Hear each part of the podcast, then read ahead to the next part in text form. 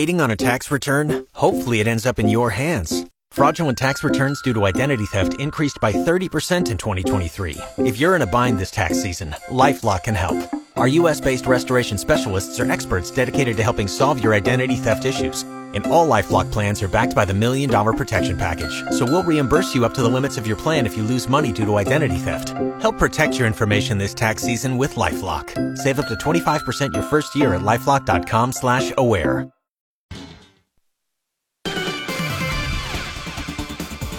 All right, we're coming up on 20 minutes now after 8 on your Wednesday morning. Tonight's the big night, the debate, number four.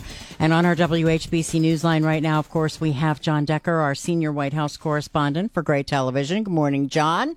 Good morning to you, Pam. Hope you're doing well today. Doing well. So here we are, uh, debate number four. Same cast of characters, as they say, from the last Yes. debate, correct? It is the same cast of- of characters.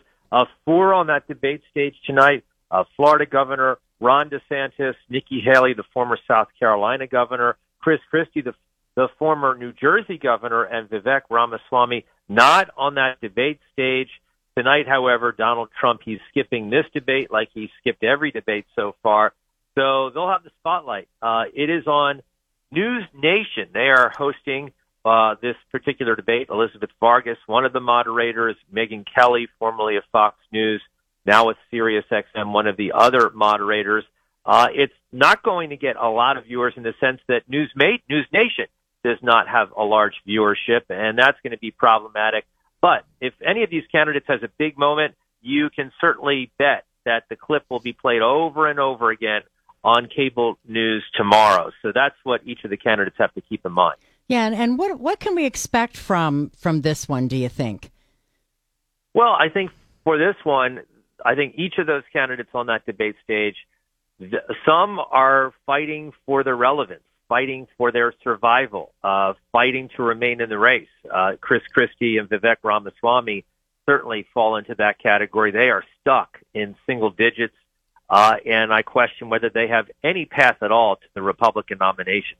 The other two uh, candidates on the debate stage, Nikki Haley and Ron DeSantis, uh, they're trying to break away and be the clear alternative to Donald Trump. So they have a lot um, at stake for themselves tonight. And of course, this debate tonight uh, coming a little over a month away from the Iowa caucus. That is January the 15th. And who knows, maybe some of those candidates on the debate stage tonight will not be competing in the Iowa caucus. I've seen that happen before, Pam, where candidates uh, at the last debate before Iowa get out before the caucus actually takes place. That was the case actually with Vice President Kamala Harris in the 2020 election cycle.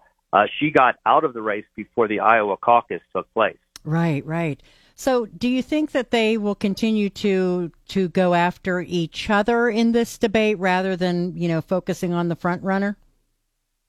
Well, to be quite honest, and I'm always honest, I know. uh, I will tell you, I think you're going to hear the name Joe Biden tonight more than you'll hear the name Donald Trump. Mhm. So Donald Trump is the front runner, and first you have to win the nomination before you get the opportunity to take on Joe Biden. So there's plenty of time to you know go after Joe Biden. Uh, but to me, the, the the first task is becoming the Republican nominee. But it's unusual in the in this election cycle in that Chris Christie is the only one who, uh, in a very real way, regularly takes on the front runner, Donald Trump. It seems to me that uh, the others are reluctant to take Donald Trump on head on. I don't know the reason behind that. Maybe they're thinking, well, if I don't uh, go after him in any real way, maybe I have a shot at being, you know, his number two if he's the nominee, his Yeah. vice presidential pick. Uh, whatever the reason, uh, we're not seeing that kind of distinguishing uh, look between themselves and the front runner Donald Trump, at, at least uh, from what I've seen so far as this race proceeds. Yeah, and it'll be interesting what topics uh, they focus on. The moderators focus on. You know. Well, yeah, well, it will be. I think that uh, if if I know Elizabeth Vargas, she's one of the moderators, and Megyn Kelly, they'll talk about what's in the news and what's been in the news. Uh, certainly, uh, you have two wars that are ongoing. Uh, you have Ukraine and you have uh, Israel's war with Hamas. Uh, you have this rise uh, in anti-Semitism on college campuses. We saw that yesterday with uh, some college, some university presidents testifying on Capitol Hill, uh, and then always the issue, the most important issue for most voters, always about the economy. So I think that you're going to hear and see lots of questions uh, regarding those topics tonight being posed by the moderators. And, and President Biden, you know, making a, a speech yesterday, said something that kind of perked everybody's ears up, right?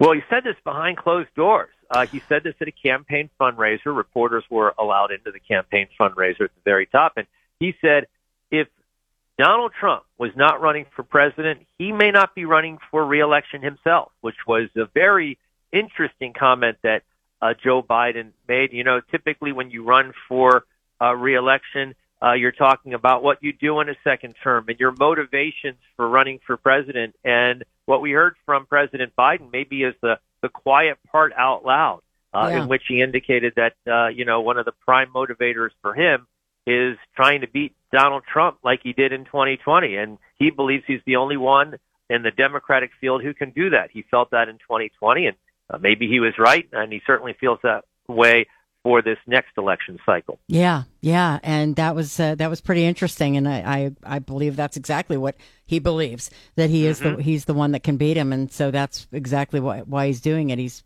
trying to keep him out of office, uh, keep Donald well, Trump out right. of office. You know, I look back to, to 2020, and I looked at that field that you know is competing for the Democratic nomination. You know, people like Pete Buttigieg and Amy Klobuchar yeah. and Bernie Sanders. I think that that field that was competing against Joe Biden, I think Joe Biden really was the only one uh, yeah. uh, that was competing that could have beaten Donald Trump, and he did do so. Uh, and he feels that nothing has really changed in terms of the dynamic for the 2024 election cycle. Uh, I, I don't know about that, but that's the way he feels. I think one thing that's definitely changed from 2020 uh, to 2024 is that uh, Donald Trump, he's 77.